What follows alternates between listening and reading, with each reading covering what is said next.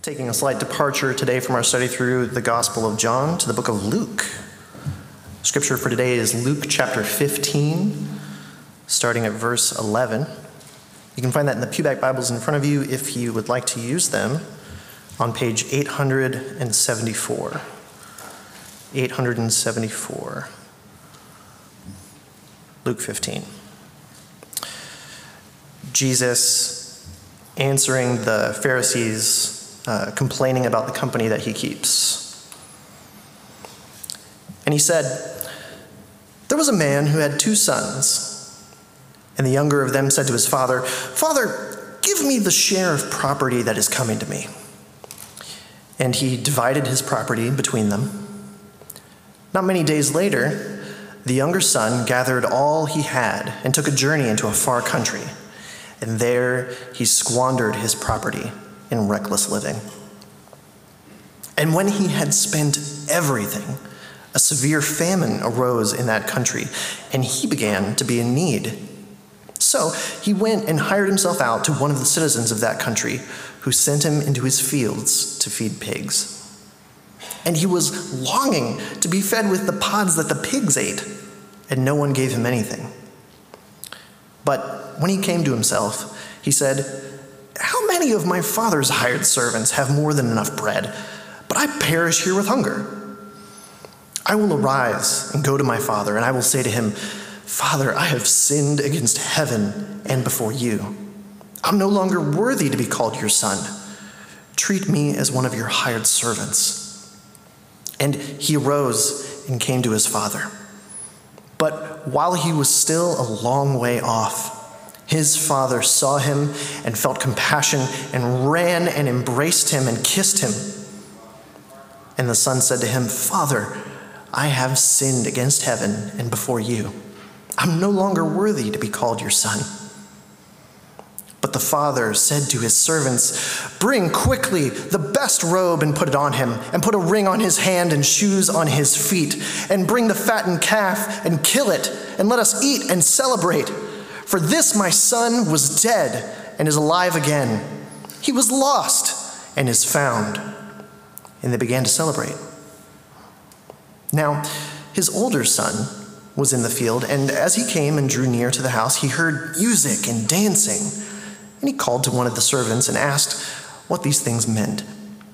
And he said to him, Your brother has come, and your father has killed the fattened calf because he's received him back safe and sound. But he was angry and refused to go in.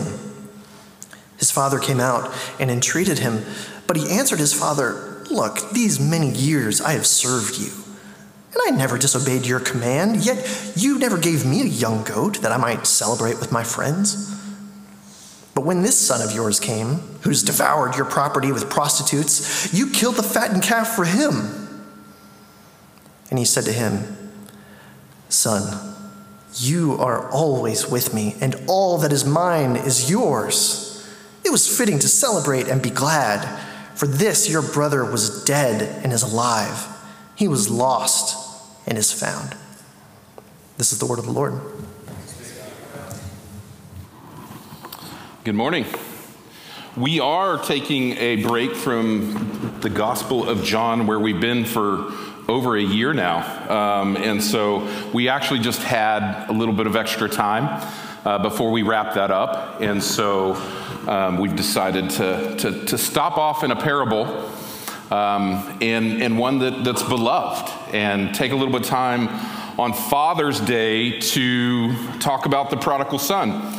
Uh, or some people would call the prodigal father um, this passage. And um, I love the story. I love the story specifically on Father's Day. Um, I think that um, the prodigal parable um, is, is beloved. It's, it's a loved parable, one of, one of the great parables, because it magnificently like shapes in a really extraordinary way um, the patience and the mercy of God's grace towards those he's saving which is really good news no matter if you're like, don't know Jesus yet, or if you've come to faith, like it's great to hear a story like this that Jesus tells from his own lips that's, that just personifies God's mercy and his patience with us. Because we need that kind of patience. Because um, when we look at a story like this, we're trying to plot, like, who am I and why does this make sense to me? And um, just as a, like a little tip, like for biblical hermeneutics, the best thing that you can do when you look at a scripture is try to find the worst behaving person and then identify with them. Right? Like that's that's just good good good hermeneutics there. Find the one that's acting the worst and go that that's that's I at least need to entertain that that's me right there. Um, so so people love this this idea of of this um, lostness that's found, right? And, and the context is important here. It's one of three parables that Jesus is teaching us. And the context is that Jesus has been hanging out with sinners, right? Like he's, and, and the Pharisees have taken notice and they're like, hey, Jesus, like, why are you hanging out with all these, these sinners? And they're putting that on Jesus. And so Jesus responds rather than with, with, just sort of strict words, sometimes like we see in John, but he tells three parables. And each of those parables has sort of the same critical main theme to them. So the context is the Pharisees are like, listen, you're a rabbi. And, and, and, and what we think about a rabbi is somebody who's appalled by sin who's appalled by sin and keeps free of sinners. That's what we think it looks like to be holy. And so they're complaining to Jesus. Now, I, I sometimes like want to give the Pharisees a little bit of a, a benefit of the doubt and think, man, maybe they just, they really love God and they want to take God serious and his commands serious and they're trying to be obedient. They're trying to be set apart. They're trying to be that. Like, uh, so I'm trying to give them a break. But, but verse 2 says in chapter 15 that they were grumbling. The word grumbling in Scripture is like biblical code for, for behavior that God hates, right? Like he, he did not like the children of Israel coming, out, he pulls them out of slavery in Egypt, and they grumbled and complained for a generation. And, God didn't like that. And so that's what they're displaying the same sort of kind of thing where they're not thankful, they're not seeing as God sees, their life is not lining up as God sees and, and God thinks. And that's what's happening here as they come to Jesus. And they're not just mad at Jesus because he associated with some sinners. They're actually mad that he, he came, the sinners were coming to him and he received the sinners. So these people who are living not according to God's commands, he received them and he gave them a place of fellowship at his table. Like that's a big deal in this culture. It's not a big deal. You, you let the vacuum salesman eat dinner with you. It's not a big deal in our, in our, in our world, right? Like it's, but it's a big deal here to invite somebody into the table. It's covenantal. It, it, it's creating a relationship, and they're not okay with this. They're not okay with it. It's because they're legalists. They're, they're religious legalists. That's what they are. And the legalist mind is so bound in legalism that it suffers from blindness to the truth. It suffers from that in a major way. The truth of the good news of the gospel that the presence of Christ does not mean the acceptance of sin.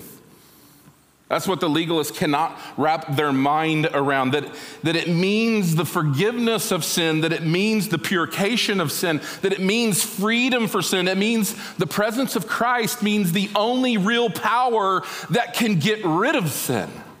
Like that's the reality. That's what the legalist mind cannot wrap itself around. The legalist forgets the gospel.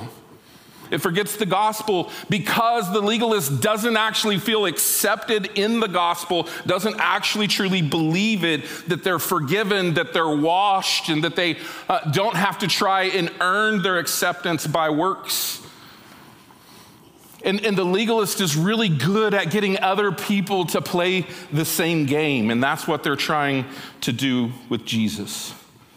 The legalist warns of dangers in the name of wisdom They add a little bit on top of the biblical command and stack it a little bit higher.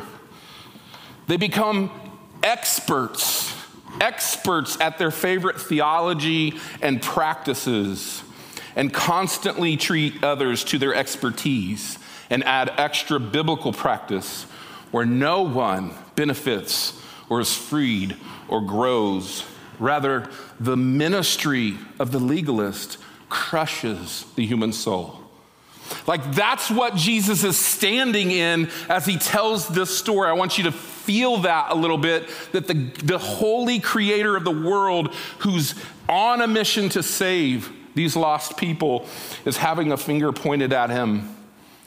The very grace that he's bringing into the world, he, he's experiencing the opposite, opposite of it. In response to their grumbling, Jesus brings their vision heavenward and he tells a parable of and two, this parable and two shorter ones to speak of the joy in heaven when a lost one is found.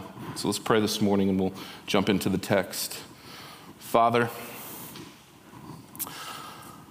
Father in heaven, we come to you by the power of the Spirit through the redeeming work of Christ.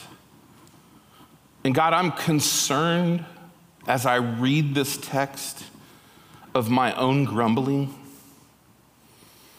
I'm concerned about ways that I take the call to godly character and make it more than the experience of your power filled grace in my life.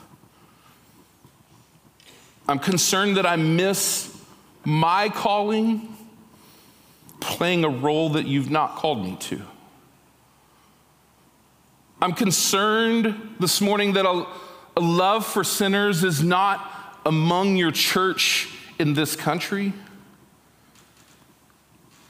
I'm concerned, God, that there's no real zeal for evangelism or for seeing lost souls found.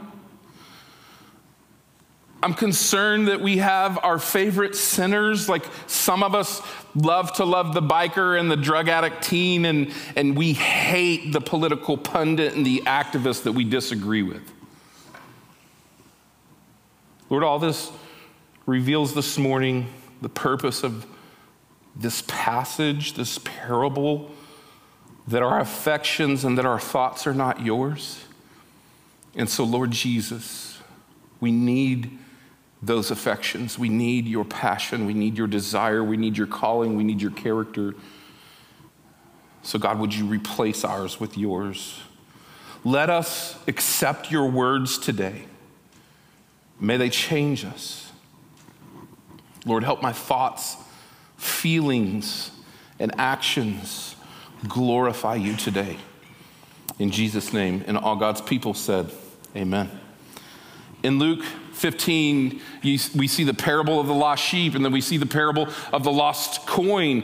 We have that crucial main theme that brings them together. And listen, that's another tip for biblical hermeneutics this morning is that if you want to understand how to interpret a parable, then you have to look through the lens of the main point, okay?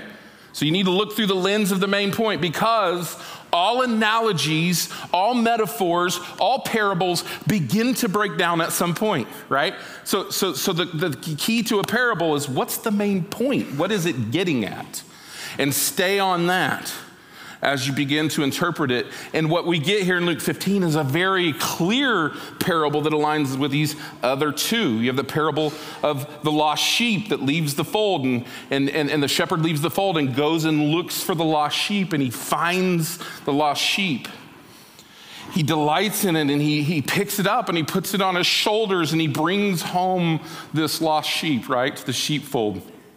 It's the same sort of idea in the parable of the lost coin as a woman who's lost her financial well being and searches and searches and then catches the glimmer of, of that coin and then as it you know, runs and grabs uh, the coin and rejoices that it's found. So, so the, it's clear what Jesus is talking about this morning. We see the similar pattern today emerge from our text in Luke chapter 15, verse 11. And he said, There was a man who had two sons. And the younger of them said to his father, Father, give me the share of property that is coming to me. Now, I didn't have an inheritance, but I imagine if I did, I would have been this young man. Give me that. I think I could do something with it, right? Like, give that to me. Give me the share of the property that's coming to me. And he divided his property between them. Not many days later, the younger son gathered all he had and took a journey into a far country. And there he squandered his property in reckless living. Now, I wonder between that, like what that comma represents, right? Like the little gap between, and he took a journey into the far country. Like in his mind, did he think, I'm gonna, I'm gonna multiply this wealth? Like I'm gonna just kill it, you know? Like I, I, we don't get to know that, but I just sort of wonder, did he think he had sort of life by the, by the handlebars and he was just going to kill it. And the next verse is, or the next little part of this, this verse is, and there he squandered his property in reckless living. And when he had spent everything, there's nothing left. A severe famine arose in that country, and he began to be in need. So he went and hired himself out to one of the citizens of that country who sent him into his fields to feed pigs. Maybe the lowliest thing that you could do. And he was longing to be fed with the, with the pods that the, the pigs ate, and no one gave him anything. So we're introduced to the players. You got the father, you got the son who becomes the prodigal. We'll call him the lost son, right? Like that's that's who we, and we have an older brother. We don't, we're not introduced to him yet, but yet, but like as a younger brother, you have to have an older brother, right? Like that's, that's who is in this story. And the younger brother's like, listen, give me the inheritance. I want to go do my own thing. We don't get to know what's in his mind. We don't. But we know, it, we know that he wanted to go do his own thing. Maybe that's not the worst thing that happened in this situation. But what we do know in verse 13 is that he squandered it in reckless living. And reckless living always is going to lead to destruction. Like that's the reality. You, you go against the wisdom of God. You just are reckless with your life. You're making choices that, that, that sort of just based on your, your wants and your emotions. Like that's sort of reckless, right? Like if you, if you think of like if you get a ticket for reckless driving, what's that mean? Well, you've engaged your vehicle like in a way that thinks of no outcomes for others or yourself. And you're breaking all the laws that keep you safe and happy and others safe and whole. Like that's the idea of reckless living is he just threw everything that he had been taught and given out the window because he knows better or he wants, right? Like that's, that's the vision, that's the view that we get to see of this young man who is lost. He has thrown off the father's plan for his life, the father's wisdom that he gained. I imagine that the father here in this situation, he knows how to persevere through seasons of drought. But the son doesn't yet.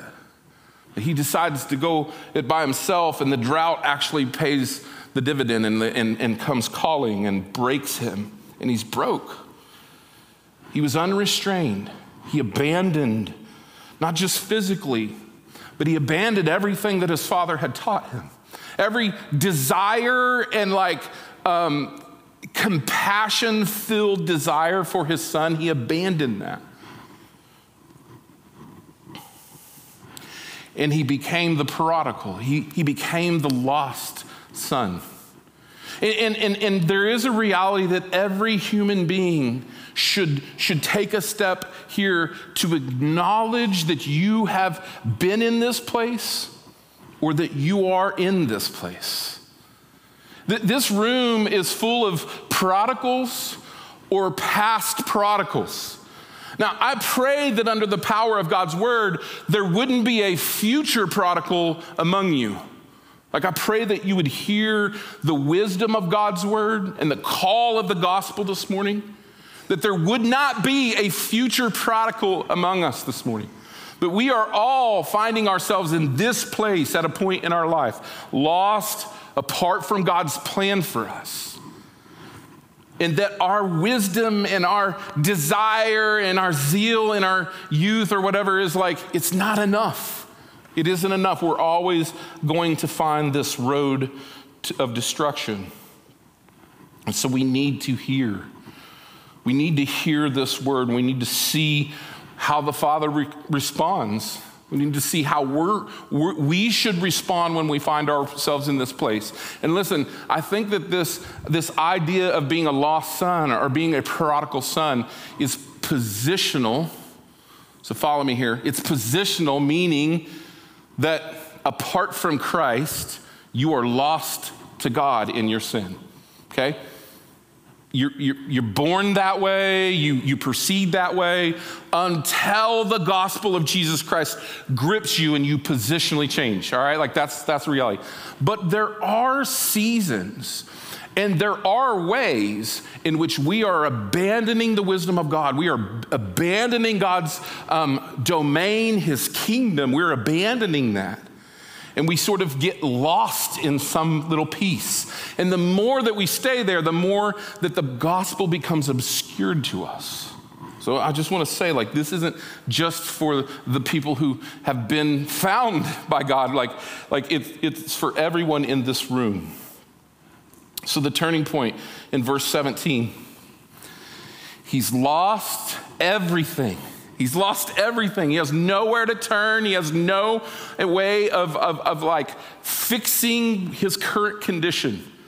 And, and, like God brings people to this moment and think, I thank God he did. I thank God that God brought me to this moment. And, and the warning here is you don't have to get to that place to hear the call of the gospel. Like that's the reality is you don't you don't have to get there. Like and if you're driving yourself there so you can learn your lesson, you are a legalist. Like accept the grace of God this morning. Like accept the call to not find, find yourself broken and destitute in a pile of pig. Okay? Like that that's the call here. But that's where he finds himself in 17. He says, "But when he came to himself, he said. Now, I, I think this is substantial, and I just want to, to offer you one, one little idea here that I'm going to sort of insert here, but it's a, it's a biblical idea. He, he came to himself, right? Like the, the, the, the prodigal came to himself, but not by himself. He didn't come to himself by himself because no one comes to God by themselves. That's the reality. Sproul says it this way When the lost son hit bottom, the text said of him, he came to himself. My question is, how did he come to himself and why? What I would like to consider this morning is that the young man came to himself not by himself. The son had no resources left to uh, arouse himself from his dogmatic slumber, his torpid state. There was no alarm clock powerful enough to wake him up. He was already spiritually dead, but now biologically close to physical death. Despite this strength, despite the strength was left in his bones, and he came to. Now, we use the phrase he came to in our English language. We think of people who have been knocked unconscious or who have slipped into a coma. In that comatose state, they do not speak. They barely move at all. Then sometimes their eyes will open and they'll regain consciousness. Then we say, they came to. They woke up. This man in the pig pen, he came to. He woke up from his almost fatal slumber. He came to himself, but not by himself, just as Jesus said to Simon, Blessed are you because you haven't learned this, seen this and understood this by your flesh and blood or by your natural brilliance, but my Father has opened your eyes. He has awakened you. He has given you the light that nature doesn't afford. He's provided you illumination that the power of the intellect cannot create. So, Simon, because of this divine and supernatural light, you're blessed because you see me for what I am. Nobody ever comes to saving knowledge of Jesus Christ without the divine and supernatural light. You may study theology and make A's in every course. You may have a profound, correct, theologically accurate understanding of the person and the work of Jesus, but a saving knowledge that you not only know with your head, but also it fills your soul and burns your heart and cannot happen unless God Himself visits and awakens you by that divine and supernatural light.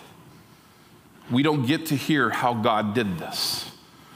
Could have been a, a, multitude of ways in which he came to himself. We don't get to see that. But we do know that Jesus said in John 14, I am the way, and I am the truth, and I am the life, and that no man comes to the Father except through me. We know that. Like that, we know that a divine work here happened. We know that God brought this man to the end of himself so that he could see the beginning of God. Like we know that is what happened. Verse 17, when he came to himself, he said, How, how many of my father's hired servants have more than enough bread, but I perish here with hunger? I will arise and go to my father, and I'll say to him, Father, I've sinned against you, against heaven and before you. I'm no longer worthy to be called your son. Treat me as one of your hired servants. I love that we can see this redemptive work in his heart because everything he says is true. everything he says, it's true. He, he, he, he, he is not worthy. He's not, and he's banking in this moment not on himself anymore. He's banking on his father's character right? Like he's looking at his father. He's like, listen, he's got, he's got servants that, that, that, that work for him and earn a wage and like he treats them well. I could be a servant. Like he banks on the character of his father to not turn turn him away. And he's contrite and truthful about, about his sin. He's like, and so he's, he's like, listen, I'm not trying to f- be cunning here with my wisdom. I'm just going to be like, hey, you, you love your servants, so could I just be a servant? And he's honest about the reality of a sin because he says, Father, I've sinned against heaven and before you. I've sinned against heaven and before you. And he actually is repentant. He has godly sorrow. He has repentance. He, it's, it's marking him. He's like, fair is fair. I messed up. Fair is fair. I messed up. I won't even be your son. Just give me the status of servant. And on one sense, I love that. I love that he's just like being real. I love it. But on the other sense, when I think about us trying to apply that as Christians, I despise it. I despise it because what I think that that might do to us, and the problem that this presents to us, is that we don't understand our status in the gospel. The problem of accepting that and thinking like that in real life is that many Christians get stuck settling for the servant role and not living as redeemed sons of God. Like that's that's the problem for us this morning. On one sense, I love it because it's contrite and it's truthful. On the other sense, it's not the gospel. He's not there yet. He's not there yet. He's almost there. God's working in his life, but he's not there yet.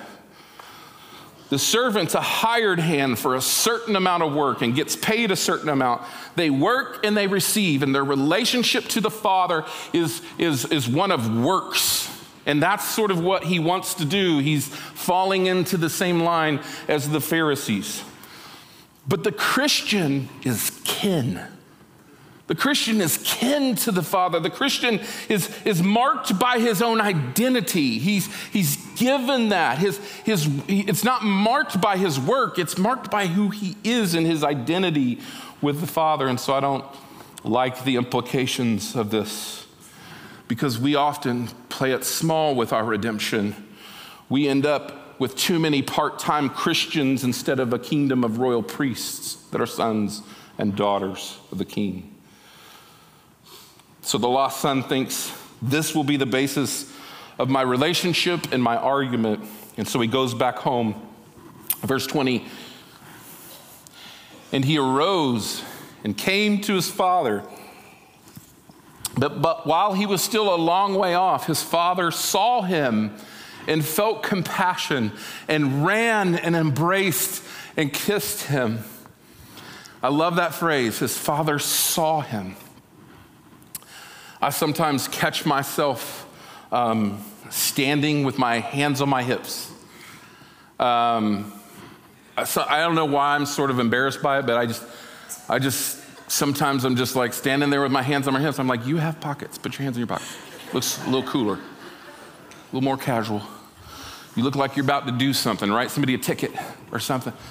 Um, and I realized one time that, like, I come to it honestly because I was raised and, and taught how to be a man by two men.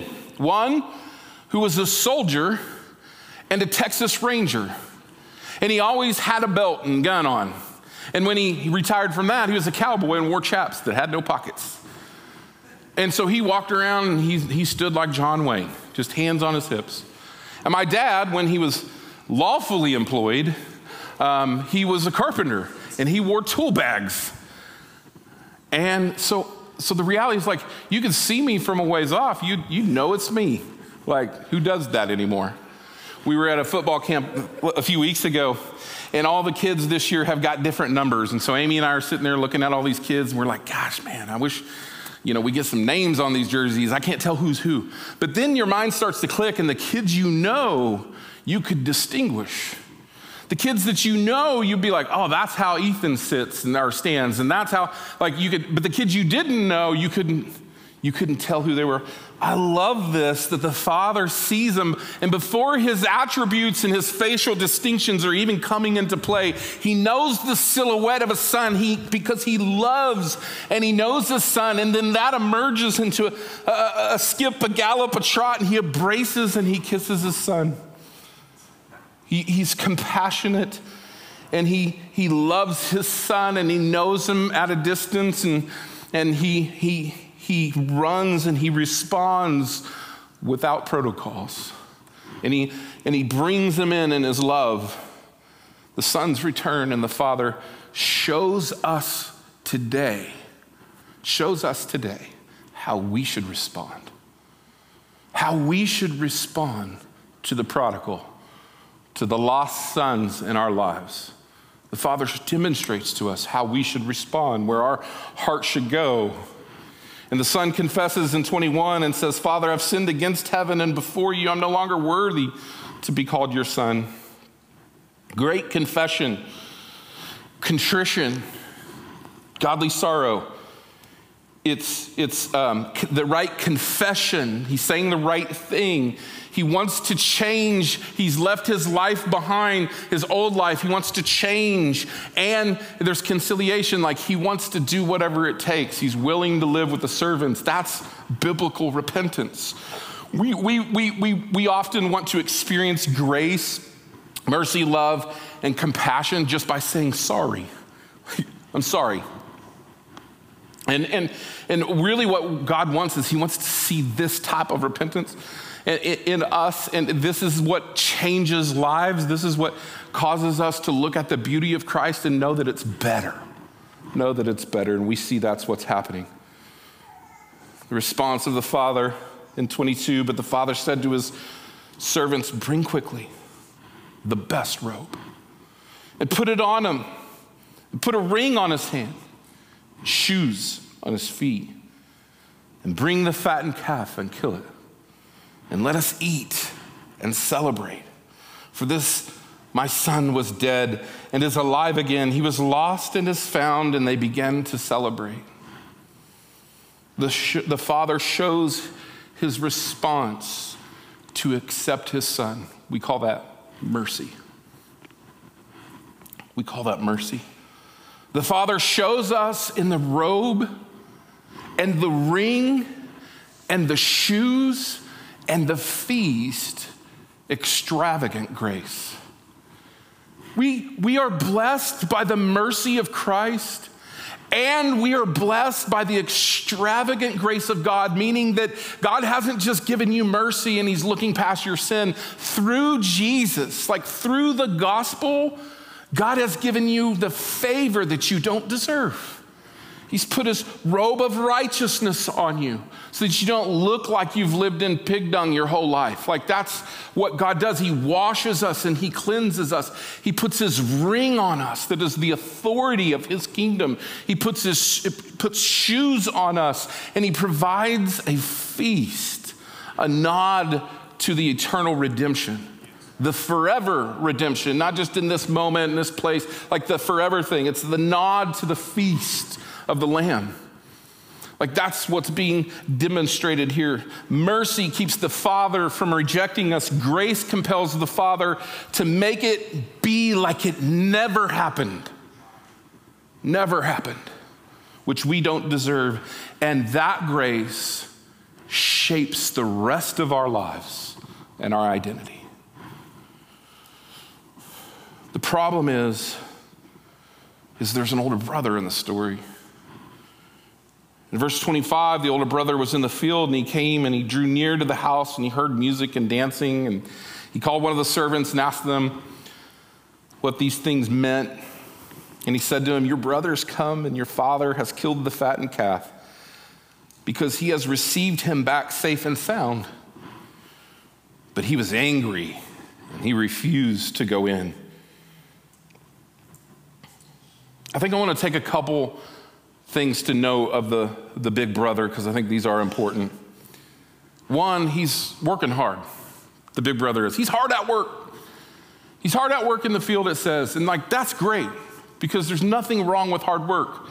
He's hard at work in the kingdom. That's awesome. Like, that grace is not opposed to effort. We should be hard at work in the kingdom of God. That's not a problem, but I love that it plots him there. Be a hard worker. But in verse 28, he experiences as he looks at what's happening, here's the music, and he sees, here's the fattened calf.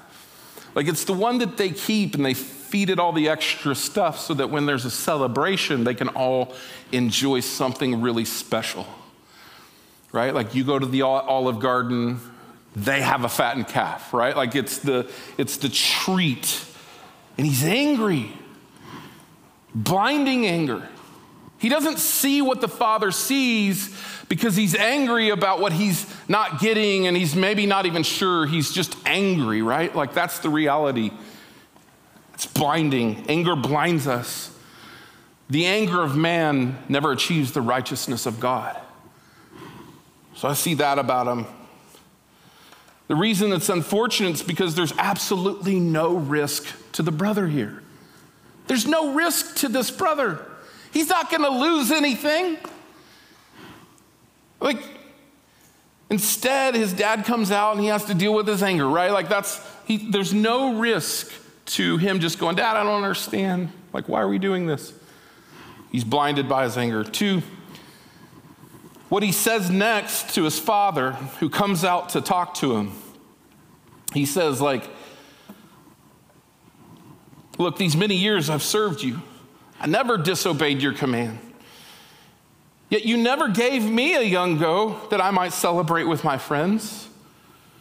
That isn't even what's happening here. His anger is blinding him. But when this son of yours came, he's devoured your property with prostitutes. You killed the fatted calf for him. One of the most dangerous things that you can do in your hard work in the kingdom and in your anger is start to compare yourselves with others. Like that's the, one of the worst things you can do. If you start to compare yourselves, you got to stop what you're doing. You are in a downward decline.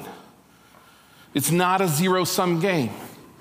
Like somehow he's like, oh, this guy's getting that attention. Like, what I've always done what's right. Okay? Like right now you know that this is this ignorant comparison is leading you down the wrong road. He said to him, Son, you are always with me, and all that is mine is yours. It's the lie of the serpent in the garden. It's the lie of the serpent.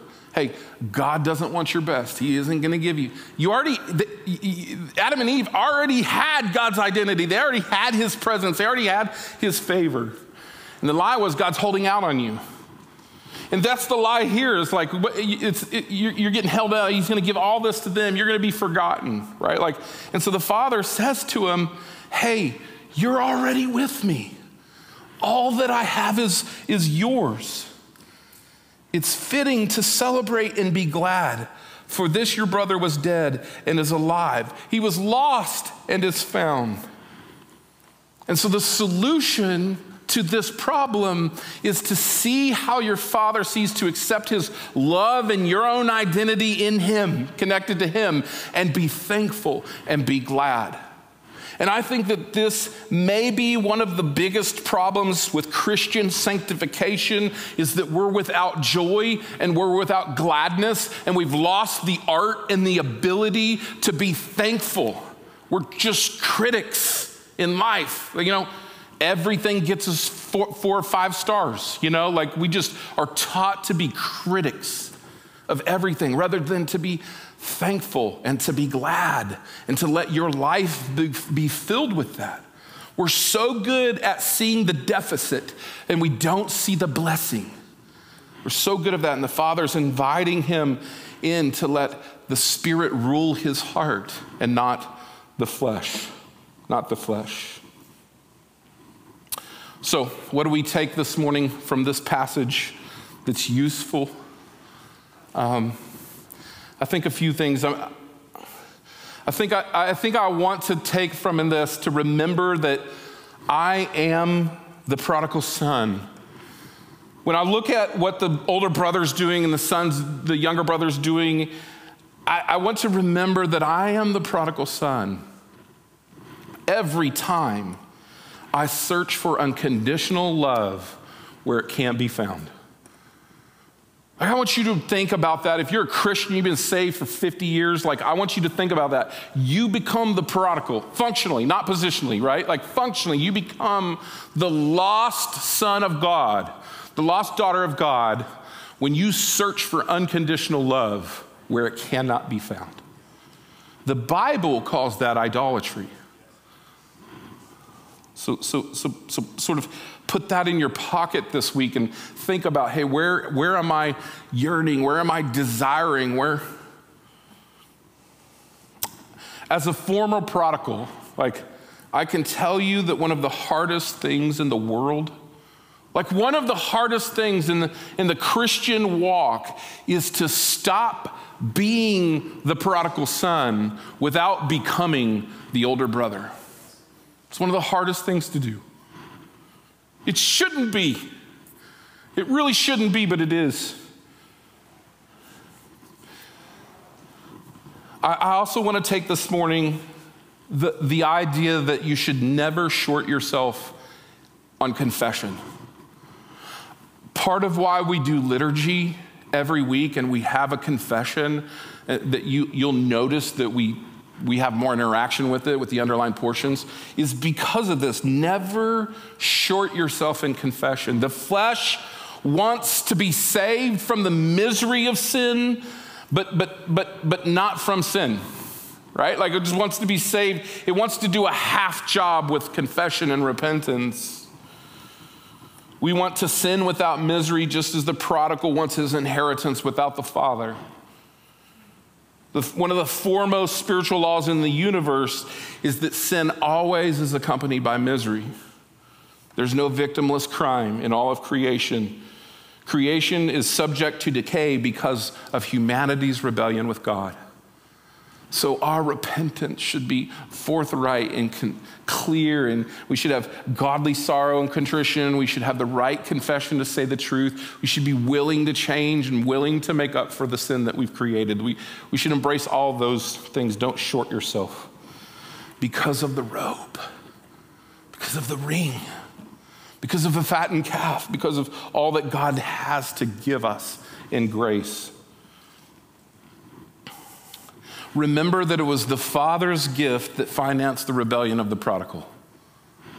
That, that one of the worst things that can happen to us is for God to just sort of let us go do our own thing.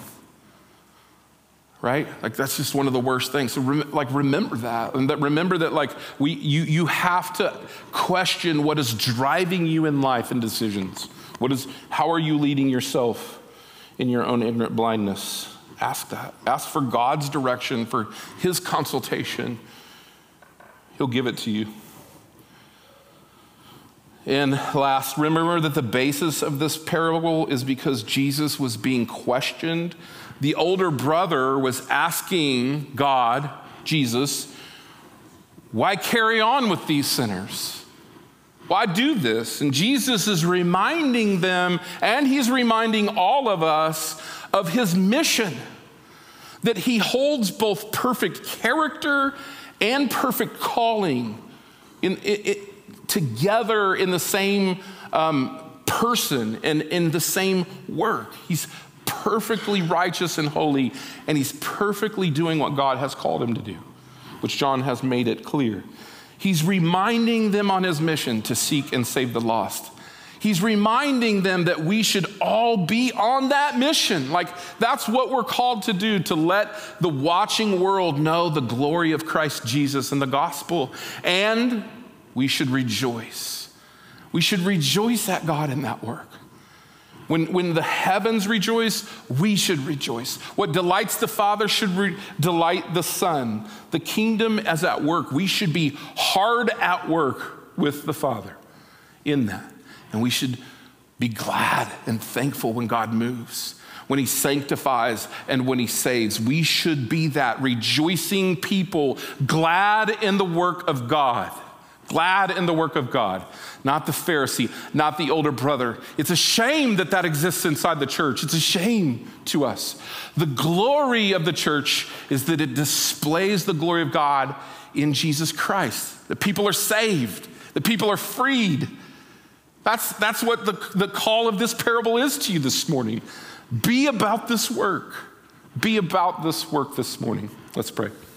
Father, we love you and we thank you um, that you have led us. Like, I, I don't know, God, like this morning, if, if we need to be, um, if we need to just be encouraged that your grace has met us and that your, your grace has come into our lives and that we do wear robes of righteousness. Like you've provided everything that we need. And even when we squander it and we mess up, Lord, your grace is sufficient for that. So, God, would you remind every human heart in this room of that? That your perfect life, that your death on the cross, that your resurrection means freedom. Freedom. So help us to believe this morning. Help us to embrace our identity and calling because of the gospel. In Jesus' name, amen.